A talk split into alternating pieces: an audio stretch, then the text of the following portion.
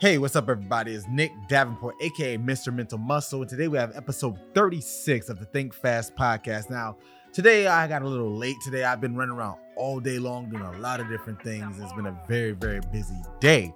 But with that being said, I still took the time out to get some physical fitness in. I know I'm the mental guy, but with the Think Fast podcast, I talk about all things mental. And guess what? Physical health and definitely fitness can fall under that umbrella. Now, today I visited a new location that I've never been for to do some training with Johnny from Connective. Now, Connective is a functional training facility where he has a very unique approach, and even some of it involves some mental aspects. But the goal is to make your body functional, be able to move in proper patterns. And he was able to assist me in how I move and fix some incorrections and incompetencies that I have on my body. And I'm a lifelong athlete, so I knew I had these going into this, and it was pretty cool. Now, to get to my point with this from the mental side of things, ask yourself how often do you change the modality that's used to train? Now, I'm gonna use myself first.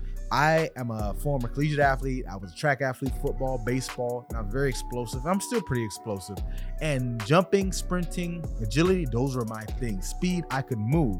Now, I kind of found myself in kind of a, a plateau, not, not even a plateau, but more so a cycle of doing those type of training modalities. Why? I like them. And why do I like them? I'm good at them. If I'm good at them, I'm gonna keep doing them. Huh. Sounds familiar. Remember my episode on the, the confidence cycle? I forget which number it was, but check that one out too. But that's basically what I caught myself doing.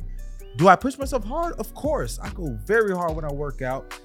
But the thing is, we get in our comfort zones. Now, from a physiological standpoint, even if we're working hard, our body eventually adapts. Now, what I did today, he put me in some positions that are pretty normal, typical positions, but he did it in a different range of motion or different uh, approach that made it a little more difficult, not because it was hard, but it was in a, a, place where it had to make me really be connected in the mindset of how I was moving my body. I really had to, I did something, a plank, right? Pretty straightforward, but he put me in a point where I had to understand where my spine was aligned, how I raised my hips, my abdomen. These are things I never really thought about when doing a plank because typically, plank of all exercise, you just want to get through that time frame.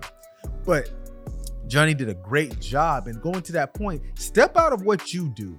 Is everything you're doing, yeah, it may be helpful in the grand scheme of things because we need to move. I'm not knocking that. And if you're moving, keep moving. But sometimes step out of it. If you do Zumba all the time, try a more strength and conditioning exercise.